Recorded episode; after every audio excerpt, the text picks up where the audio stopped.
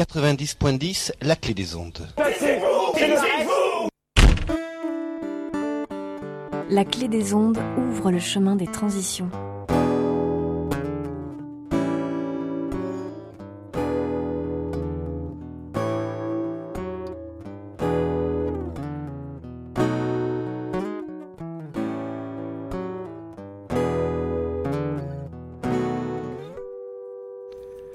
Oh oh oh Je vous salue bien haut, vous qui nous écoutez. Aujourd'hui, on va parler de compostage avec Lucie Ouvrard, qui est chef de projet des détritivores. Bonjour Bonjour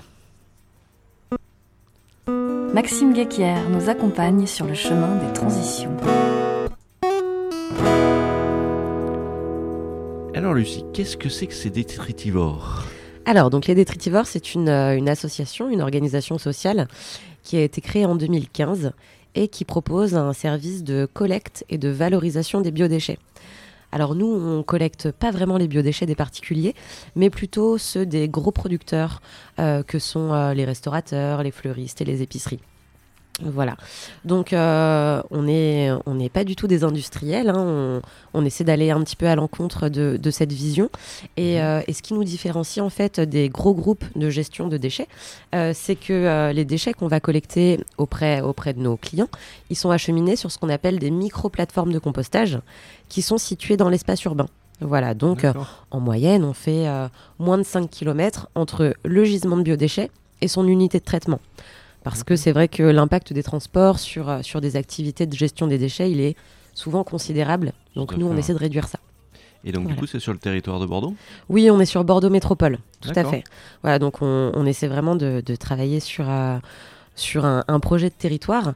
Et, euh, et au-delà de ce projet de territoire, il y, a, hum, il y a un aspect social qui fait partie de notre ADN, puisque euh, tous nos collecteurs et opérateurs de compostage sont des personnes en grande difficulté sociale ou en situation de handicap.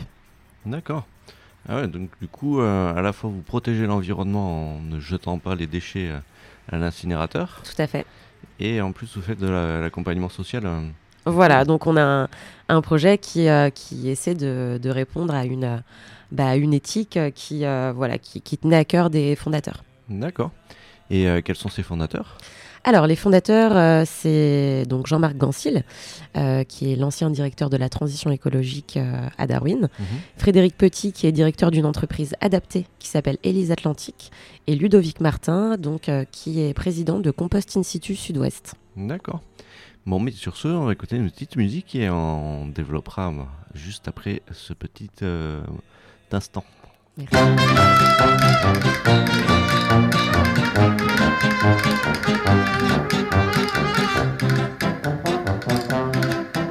Au pays d'Aragon, il y avait une fille qui aimait les glaces citron et vanille. Au pays de, de Castille, il y avait un garçon qui vendait des glaces vanille et citron. Moi j'aime mieux les glaces au chocolat pour le bras Mais chez mon pâtissier il n'y en a plus c'est vendu. C'est pourquoi je n'en ai pas pris tant pis pour lui. Et j'ai mangé pour tout dessert du camembert. Le camembert c'est bon quand c'est bien fait vive l'amour. À ce propos revenons à nos moutons. Au pays d'Aragon, il y avait une fille qui aimait les glaces citron et vanille. Au pays de le Castille, il y avait un garçon qui vendait des glaces vanille et citron. Vendre des glaces, c'est un très bon métier pour le pied. C'est beaucoup mieux que marchand de mourons. Pas bon. Marchand de mourons, c'est pas marrant. J'ai un parent qui en vendait pour les oiseaux. Mais les oiseaux n'en achetaient pas. Ils préféraient le crottin de mouton. À ce propos, revenons à nos agneaux. Au pays d'Aragon, il y avait une fille qui aimait les glaces citron et vanille. Au pays de Castille, il y avait un garçon qui vendait des glaces vanille et citron. Mais la Castille, ça n'est pas l'Aragon. Ah mais non, et l'Aragon, ça n'est pas la Castille. Et la fille s'est passée de glace au citron avec vanille. Et le garçon n'a rien vendu, tout a fondu dans un commerce. C'est moche quand le fond fond pour le pied. À propos de pied, chantons jusqu'à demain. Au pays d'Aragon, il y avait une fille qui aimait les glaces citron et vanille. Au pays de Castille, il y avait un garçon qui vendait des glaces vanille et citron. Et bonjour Xavier. Bonjour Maxime, bonjour à toutes et à tous. Euh, alors, qu'est-ce qu'on vient d'écouter aujourd'hui? Alors, on vient de s'écouter euh, Bobby Lapointe, un de ses euh, classiques Aragon et Castille. Euh, Puisqu'on n'a pas le droit de, de jouer avec la nourriture à proprement parler, lui joue avec les mots qui parlent de la nourriture. Et le compost, c'est un peu jouer avec euh, ce que devient euh, après euh, la nourriture. Voilà le lien. Trouverait bien, bravo Xavier. L'association Dynamo nous donne de l'énergie sur le chemin des transitions. Donc euh, je me retourne à nouveau vers toi, euh, Lucie, euh, donc du coup des détritivores.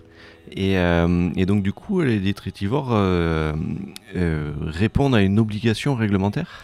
Et oui, euh, c'est vrai qu'au-delà de, de l'engagement euh, de, de nos clients, Mhm. il y a aussi euh, un aspect réglementaire qu'on doit souligner, c'est que un professionnel qui va générer plus de 10 tonnes de biodéchets par an est dans l'obligation légale de mettre en place un tri à la source depuis le 1er janvier 2007. D'accord, Euh, pardon, 2016. 2016. ouais. Oui, voilà. Et, euh, et du coup comment ils calculent euh, euh, ce poids de, de biodéchets un professionnel? Alors, sur un professionnel de la restauration, c'est assez simple, puisqu'on considère qu'une assiette servie va générer 175 grammes de pertes alimentaires. D'accord. Donc voilà. C'est les moyennes euh, nationales. C'est la, ouais, c'est un chiffre de l'ADEME en fait. D'accord. Et euh, donc, euh, c'est 175 grammes de déchets qui sont générés par la préparation des repas, Mhm. mais aussi par les retours d'assiettes. Donc, Ouais, ouais, euh, ouais. effectivement, hein, ça varie. ce sera pas, ce sera pas le même chiffre. euh, dans de la restauration collective, Mhm. par exemple dans une école, euh, que dans un restaurant étoilé. Voilà. Mais en tout cas, on a cette base de calcul qui nous permet de savoir euh, les d'estimer euh, la fréquence de passage chez nos Mhm. clients, le volume qu'on va hum, qu'on va qu'on va leur collecter, etc. D'accord. Donc du coup à partir d'un certain nombre d'assiettes par an, ils sont obligés de passer euh, Ouais. à, Oui, ce oui. Type, à ce type de prestation. euh. C'est ça. De toute façon, euh, je pense que ils ont une idée assez, assez précise puisque c'est c'est des biodéchets qu'ils mettent dans leurs ordures ménagères. Donc voilà, ils vont, vont constater le volume collecté et la part, la part des biodéchets, c'est à peu près chez un restaurateur euh, 50% du volume de ses poubelles et près de 80% du poids. D'accord. Voilà, ah, ouais. donc c'est considérable. Ah oui, oui, bah oui, parce que euh, le biodéchet euh, euh, est plein d'eau en général. C'est ça. En fait, le biodéchet pèse. un bac euh, rempli de biodéchets, c'est particulièrement lourd. Alors, Bah c'est dense, hein, ça prend pas Ouais. beaucoup de, de volume, mais, euh, mais en tout cas, c'est voilà, c'est un déchet qui est plein d'eau. Et en fait, euh, on rejoint euh, ce que tu disais tout à l'heure par rapport aux incinérateurs. Euh, mettre du, du biodéchet, alimenter les incinérateurs avec du biodéchet, c'est une aberration puisque voilà, c'est des déchets qui sont riches en eau, donc on va Mm. brûler de l'eau. Voilà, donc ouais. ça demande une dépense énergétique considérable pour les faire disparaître. Bah ouais, tout à fait, il vaut mieux les, euh, les, les rendre à la terre euh, Voilà. d'une manière ou d'une autre. Retour à la terre pour, euh, pour fertiliser les sols, tout à fait. Et, et donc du coup, combien de tonnes récupère le, les, les- on, on récupéré des tritivores depuis la création qui était en... Alors, c'était en 2015 Voilà, et donc 2015. depuis cette date, on a collecté euh, plus de 600 tonnes de biodéchets. Donc euh, c'est quand même pas mal, hein. ça ferait rire les industriels, mais, euh, mais nous on trouve que c'est quand, même, euh, c'est quand même beaucoup. Bah ouais, parce que vous les avez portés avec vos petits bras, c'est ça? Tout à fait, c'est ça.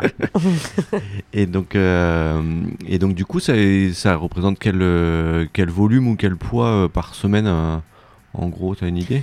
Alors, c'est euh, c'est difficile d'avoir une idée parce que c'est très variable. Euh, nous, les, euh, les professionnels qu'on collecte, ils ont, ils ont vraiment une, une activité qui va répondre à une certaine saisonnalité. Mhm. Donc, par exemple, bah, pendant l'été, on a beaucoup de restaurants collectifs qui vont être fermés ou qui vont avoir une baisse d'activité importante, alors que la, resto- la restauration traditionnelle, elle va voilà, avoir une production de biodéchets supérieure, puisque on est sur une euh, région qui est quand même assez touristique. Ouais, tout à Donc c'est assez variable, en fait. ça, euh, ouais, voilà, ouais, ça dépend des semaines. euh. Mm. Il n'y a pas de semaine type. euh. Exactement, c'est ça. Et, et donc du coup, une fois que vous avez collecté ces biodéchets, enfin, vous avez un petit camion, j'imagine, qui fait le tour de, des restaurateurs qui vous ont appelé. Alors on en a deux même. On en a deux sur le territoire qui circulent tous les jours, du lundi au samedi. Donc territoire de Bordeaux Métropole. hein. Oui. Et, euh, un tout petit peu au-delà, mais pas beaucoup. On essaie de pas aller trop loin. D'accord, bah oui, justement, Mm. regarder. euh. Et, euh, et donc, une fois que les biodéchets ont été euh, récupérés, ils sont amenés sur un site de compostage? Oui, voilà. En fait, on a un site de compostage qui est euh, situé sur, sur le secteur de la Bastide. Mhm. Et, euh, et donc, tous les biodéchets sont valorisés par un process de compostage. Donc, comme du compostage domestique, euh, mais à plus grande échelle, en fait. Voilà, ouais. c'est ce que c'est ça low-tech. euh, c'est voilà, on- Mm. on n'envoie pas ça dans, dans des machines qui vont générer du compost en, en deux semaines. Nous, on a vraiment un process de compostage qui va durer à peu près quatre mois. Et, euh, et un process de compostage aussi qui va créer de l'emploi, puisque valoriser la matière et la gérer au quotidien, ça demande du temps homme. Et donc, ça nous permet de ouais, créer des postes euh, sur, euh, sur ces métiers qui ont du sens. D'accord. Et, euh, et donc, du coup, pour l'équilibre azote-carbone, parce que certainement que nos auditeurs sont au courant que pour, Ah ben Pour faire- pour faire euh, un compost de qualité, il faut respecter euh, le brun et le vert. Donc, Mm. du coup, la- l'azote et le carbone. Du coup, vous amendez en, en, en carbone Comment ça se passe? Et oui, il faut qu'on apporte un structurant Mm. en plus de nos biodéchets. Et donc, ce structurant, c'est du copeau de bois. En fait, ce qu'on appelle euh, euh, de la fine de criblage. Donc, c'est euh, bah, du, du déchet de taille Mhm. euh, qui, qui est mélangé à une proportion de 50-50 avec le biodéchet. D'accord. Et du coup, ce mélange se fait euh, manuel ou c'est quand même un peu mécanisé hein C'est un petit peu mécanisé.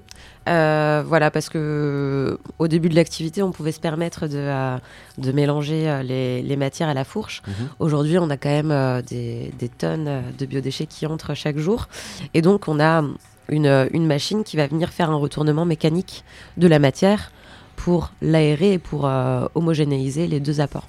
Voilà, ouais. Ce que j'allais dire, la- le taux d'humidité euh, de, de fait que, que les, euh, que, enfin, les vos biodéchets sont pleins d'eau, euh, Mm. ça c'est bon. Et après, il faut aérer parce que c'est l'autre euh, règle d'or du compost. Tout à fait, c'est ça. compost sous cloche, ça marche pas bien longtemps. hein. Exactement. voilà, il faut que le compost il soit aérobie. Mm. Euh, donc, euh, en fait, l'apport d'oxygène va faciliter la décomposition de la matière. D'accord. Donc, c'est euh, la règle d'or, effectivement. Ouais. Et donc, du coup, vous avez des, sortes de brasseurs mais mécanisés qui. Ouais, en fait, c'est une pelle euh, avec un, un godet aérateur. D'accord. Donc, avec des picots qui, voilà, qui attrapent la matière et qui vient la retourner. Ok, bah super. Mm. Et, euh, et ensuite, euh, ces matières, une fois qu'elles sont compostées, donc au bout de 3-4 mois, Oui. euh, vous, en, vous, les, euh, vous les dispersez où, on va dire euh Alors, euh, effectivement, on va générer beaucoup de compost puisque une tonne de biodéchets va, euh, va produire à peu près 300 kilos de compost. D'accord. Voilà, donc euh, que, vient, que, que devient ce compost Comment ça se fait Ouais, bah, bah, Parce que ça va perdre en eau. Donc Ouais, ouais, ouais. voilà, du coup, on perd quand même beaucoup en, en masse et en poids. Enfin, en masse, quoi. En masse, Et en volume. bon. Euh, et donc, euh, ce, ce compost, il va être redistribué gratuitement pour euh, les jardiniers urbains, pour les associations d'agriculture urbaine et parfois même pour nos clients qui, Oui. qui nous demandent quelques quantités de compost. Ouais. Dans le cadre, par exemple, du, de la collecte de- d'écoles, d'écoles primaires sur, euh, sur certaines communes, Mhm. parfois les communes récupèrent du compost pour euh, l'utiliser pour ces espaces verts. Donc comme ça, on, on- Ouais, vous bouclez la on boucle, boucle ouais. la boucle. Ouais. Euh, et puis euh, voilà, c'est les, euh, les biodéchets des enfants qui sont transformés et donc qui reviennent sur euh, fertiliser les sols de leur commune. Super. Et du coup, vous devez, sur l'aspect réglementaire, il, y a des, il doit y avoir des, des analyses à faire pour, euh, pour vérifier qu'il n'y ait pas de, De pathogènes. de pathogènes et compagnie. Ouais. C'est ça, ouais, ouais. Donc, euh, on est, on est dans l'obligation de façon euh, assez régulière, donc au moins tous les six mois, euh, de faire des analyses euh, microbiologiques de notre matière pour justement euh, prouver que cette matière, elle, est, euh, elle ne présente aucun pathogène, Mhm. donc aucun risque pour, pour l'homme et pour l'animal. Voilà, ouais. Mm. Et le- pareil pour les métaux ou pour les pesticides, je suppose, non? Il doit y avoir des analyses aussi là-dessus, non? Oui, alors c'est des analyses qui sont assez complètes, puisque nous, l'objectif, ce serait peut-être un jour de, de commercialiser cette matière en, euh, en commerce de proximité. Mhm. Et donc, euh, il faut que cette matière elle soit normée par Voilà, la ouais. FNOR, et donc ça demande des analyses qui sont assez poussées. Ouais, j'imagine. ouais, que Donc, euh, et des analyses aussi qui, euh, euh, qui présentent le taux d'azote, parce qu'un bon compost, il faut qu'il soit suffisamment azoté, Mhm. qu'il ne présente pas de plomb, etc. Donc, voilà, c'est des analyses encore plus poussées que celles qu'on fait actuellement. D'accord. Et, euh, et donc, du coup, il y a aussi tout un volet euh, social, tu, euh, tu disais, dans, dans ce projet des détritivores. Oui. Euh, et donc, du coup, que- comment est-il né, en fait, ce, ce projet social au sein des détritivores Alors, le... c'était euh, c'était une des premières questions. Mm. C'était de se dire. euh, parce que souvent, on prend, on prend le projet un peu dans, dans l'autre sens. On veut, on veut monter un projet et puis on dit que c'est un projet qui va être social parce qu'on va diriger nos emplois vers des personnes en situation d'insertion ou autre. Mhm. Et là, l'idée de base, c'était de se dire on veut créer de l'emploi sur notre territoire euh, pour des personnes en difficulté. Mhm. Et donc, quels sont les métiers qui, qui créent beaucoup d'emplois non qualifiés Euh, Et donc, la gestion des déchets en fait partie, en fait. Euh, parce que euh, bah, ça demande beaucoup de temps homme. Il faut, il faut du monde pour collecter les déchets, il faut du monde pour les transformer. Mm. Et donc, c'était c'était un peu le, la, la première pierre du projet, c'était la création d'emplois. D'accord. Et donc du coup, ces, ces, ces emplois, comment vous y êtes pris sur, sur la création des, des, des fiches de poste, euh, Mhm. de du, recru- enfin, du recrutement Vous avez travaillé avec des partenaires Oui, en fait, on travaille beaucoup avec, euh, avec les partenaires emploi de- du territoire. Mhm. Donc les partenaires emploi qui sont spécialisés dans l'insertion euh, et, et les partenaires emploi qui sont spécialisés du, se- du secteur du handicap. Voilà, donc euh, on a vraiment des, de- des relations assez régulières avec, avec ces structures qui nous, voilà, qui, qui nous proposent des profils. Et, euh, et nous, justement, on essaie de s'adapter au profil. On Mm. fait en sorte que euh, euh, ce ne soit pas l'employé qui s'adapte à, à l'employeur, Mhm. mais plutôt nous qui allons nous adapter à voilà, des profils qui présentent certaines pathologies ou qui, qui ne sont peut-être pas disponibles Mm. sur du temps plein. Mm. On essaie vraiment d'adapter nos emplois en, en fonction de tout ça. D'accord. Super. Donc on va se tourner vers Augustine hein, qui va nous présenter une, un TEDx, je crois. C'est ça? Oui, c'est ça. Alors, euh, aujourd'hui, je vous présente une vidéo. C'est un TEDx Talk de Jérémy Pichon, le papa de la famille Gérodéchet, qui présente comment euh, même une famille à quatre ont réussi à aller au-delà du système de consommation dans lequel nous vivons. Et ils ont commencé par le compostage. Donc, euh, pour en savoir plus, je vous laisse retrouver ce TEDx sur leur page YouTube. Et ce dernier est intitulé Zéro déchet, un mode de vie en transition de Jérémy Pichon. Merci beaucoup Augustine. Et donc je me retourne à nouveau vers toi euh, Lucie, euh, donc, qui est chef de projet euh, du projet euh, Détritivore. Mhm. Et, euh, et donc du coup je suppose que vous avez euh, des projets. Eh oui, oui, on a beaucoup de projets. Euh, alors déjà, euh, un, des, un des projets sur lequel on, on travaille beaucoup en ce moment parce qu'on est sollicité, euh, c'est euh, bah, la question du, des biodéchets des particuliers. D'accord. Voilà, aujourd'hui, il y a une échéance euh, qui est 2023.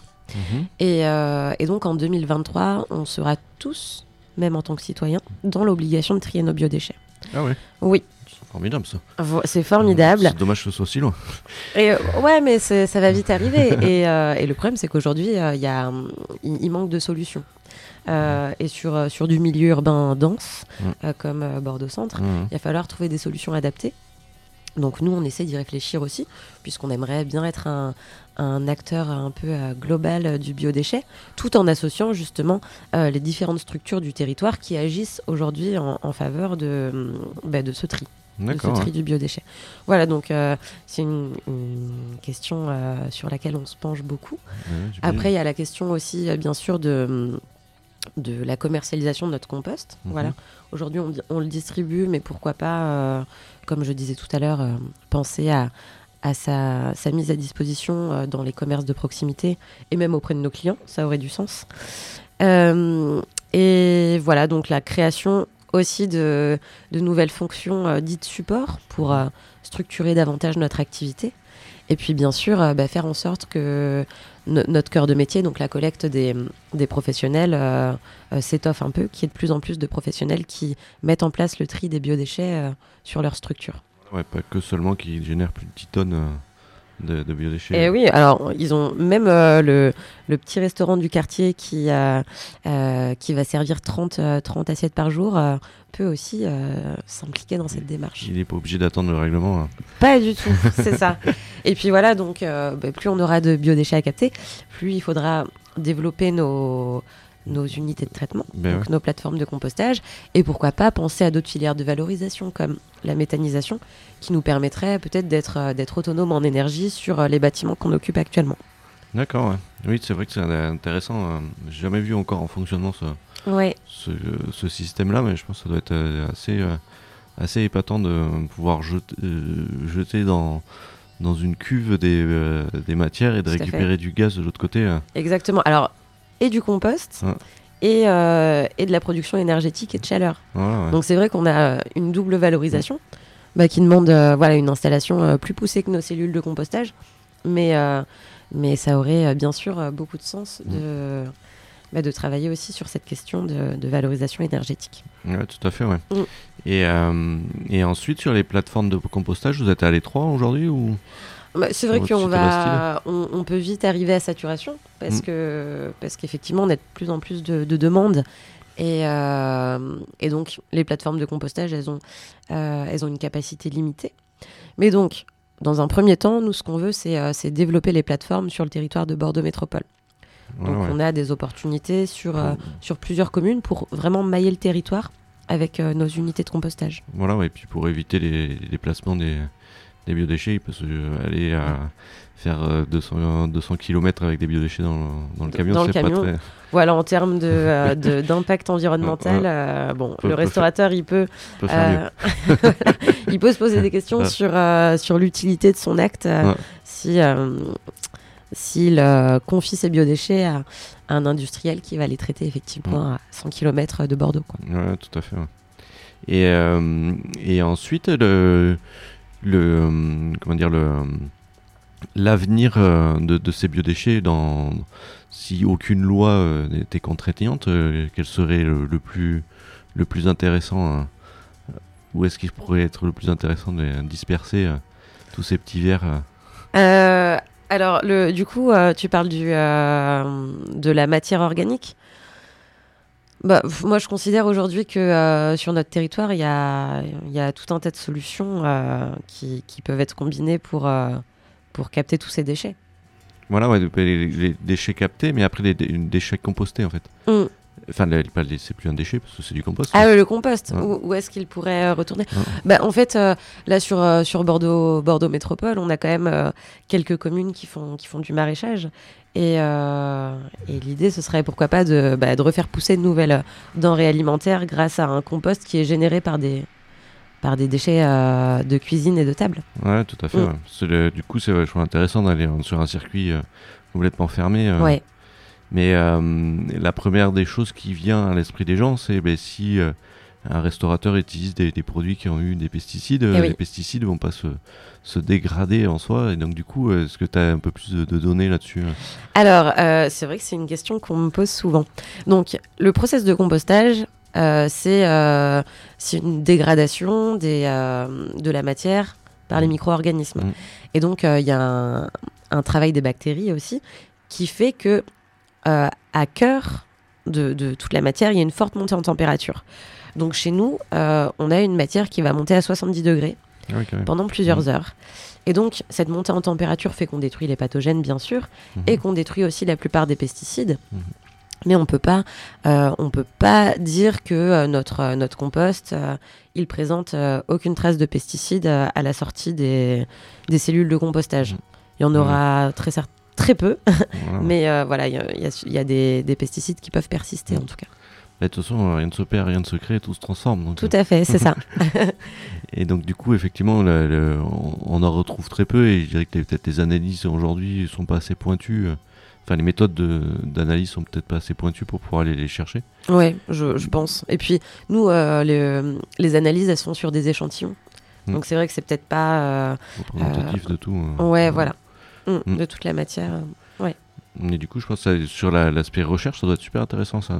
Vous Ouais. avez peut-être imaginé de travailler avec des, avec des labs, euh, des universités euh, sur ce sujet, non? Ouais, ça pourrait être super intéressant, Mm. euh, notamment de travailler avec bah, Bordeaux Sciences Agro. Voilà, ouais. sur, sur cette question bah, justement de normalisation du compost. Mm. Ce serait peut-être un sujet qu'on pourrait confier à un groupe d'étudiants parce que c'est un sujet d'avenir et Mm. puis et qui, qui peut présenter un fort intérêt pour, euh, pour leur formation. Et ensuite, est-ce que vous avez imaginé récupérer des, euh, des matières de toilettes sèches? Alors, c'est pas, ce serait pas adapté à, nos, à notre process. D'accord. Voilà. On est euh, sur des matières qui, qui doivent être hygiénisées euh, en, plutôt euh, dans des installations industrielles. Euh, Il y, a des- il y a des acteurs euh, sur notre territoire qui sont en mesure de le faire, mais pas nous, malheureusement, parce que, euh, parce que nous, on connaît bien euh, certaines structures, notamment euh, un petit coin de paradis avec, euh, avec qui on travaille euh, sur, euh, sur certains événements, enfin avec qui on a des relations de, de proximité parce qu'on agit pour, euh, euh, pour des enjeux qui sont un peu similaires. Et effectivement, on, on s'interroge sur, euh, sur la compostabilité de, de ces matières. Mais euh, voilà, ça, ça nous dépasse un petit peu aujourd'hui en tant que détritivore. Ben ouais, du coup, je pense que c'est euh, au niveau réglementaire hein, que ça devient hyper con- contraignant. hein. Ouais, c'est très contraignant. On a reçu euh, dans une euh, émission précédente Ambre, euh, qui est venue nous parler de son projet de- d'installation de, composteurs collectifs, euh, enfin pardon, de, de toilettes sèches en appartement. Ok, super. Et, euh, et du coup, elle travaille justement avec Mathieu et Broco, euh, Ok. des, euh, des petits coins de paradis. D'accord. Donc je vous invite à, à- à l'écouter, euh, cette émission qui est vraiment très intéressante. Ah dans- bah, son j'écouterai avec plaisir. Mm. Et, euh, et donc du coup, ouais, le, les- la- le règlement aujourd'hui de, de toutes ces nouvelles façons de, de composter, enfin, on n'invente rien en soi, parce que mes grands-parents faisaient du compost, euh, Ouais, bien sûr. complètement Du perdu, jardin, euh, complètement perdu cette, euh, cette notion une fois qu'on est arrivé en ville, parce que c'est, ça devient euh, assez complexe et pas du Ouais. tout dans... Enfin, je vois de la, la création, participer à la création d'un composteur collectif dans mon quartier sur l'espace public. c'est, ça a été un parcours du combattant d'un an et demi de... Ce qui est absurde en fait. Voilà, ouais. ouais, ouais. Mm. Et puis quand on voit aujourd'hui la carte de tous les composteurs collectifs euh, euh, de Bord- sur le site de Bordeaux Métropole, euh, ils sont de... il y en a que trois qui sont sur l'espace public, tous les autres sont sur l'espace privatif. C'est euh, ça. Mais c'est vrai que le, le compostage collectif commence à se développer. Mm. Parce que c'est une Oui, des voilà, ouais. Euh, bah oui, euh, parce quand on que- habite en milieu urbain et, euh, et qu'on ne peut pas installer euh, de, de composteur dans son jardin ou, euh, ou sur un espace vert euh, au milieu de son, de son immeuble. Mm. Bah, c'est une solution, le- la plateforme de quartier. Voilà, ouais. Mm. Petite euh, plateforme de quartier qui, qui, qui pourrait euh, être euh, multipliée euh, dans, dans, tous les, euh, dans tous les quartiers bordelais euh, euh, assez facilement, à mon sens. hein. Bon, certes, il faut de l'accompagnement, il faut de, de la formation, euh, mais le, le travail que faisait le, le département euh, sur ces sujets, alors je sais plus dans quelle année ça s'est arrêté, mais ça fait quelques ans maintenant. Euh, L'accompagnement des, des, Enfin, les formations. des formations. guidées, hein. Ouais, c'était jusqu'en 2015, il me Mm. semble. Voilà, ouais. Ouais. Mm. Mais bon, du coup, euh, les choses avancent petit à Les petit. choses avancent. Et dans quelques minutes, j'ai rendez-vous avec Bordeaux Métropole, donc j'hésiterai pas à, Alors, à faire ça. passer le mot. voilà, à dire qu'il faut, il faut un petit peu accélérer, euh, Tout à fait. ouais, accélérer et trouver des solutions pour Mm. euh, justement les gens qui, qui ont la volonté de le faire. Super. Ben, merci beaucoup, euh, Lucie, d'être venue nous, nous expliquer le fonctionnement des détritivores. Je remercie également Augustine qui a présenté euh, une chaîne YouTube pour aller plus loin, euh, Baptiste à la technique aujourd'hui, Xavier qui nous a choisi euh, cette musique que nous avons écoutée. Je remercie également Pauline qui diffuse sur les réseaux sociaux les émissions que vous pouvez réécouter sur l'audioblog d'Arte Radio. Donc toutes les émissions qui ont été enregistrées depuis le début sont sur ce site et donc vous êtes libre de pouvoir y accéder si vous, vous avez du mal à, trouver sur les chaînes, euh, enfin sur votre moteur de recherche préféré, vous pouvez aller sur le site de dynamo.org, il y a la- les activités en Gironde et vous pouvez cliquer sur euh, le chemin des transitions, la radio et euh, vous accédez directement sur euh, le lien qui où vous retrouvez toutes les émissions. Euh, je vous remercie, je vous souhaite une belle continuation dans toutes vos activités et je vous dis à bientôt. Au revoir.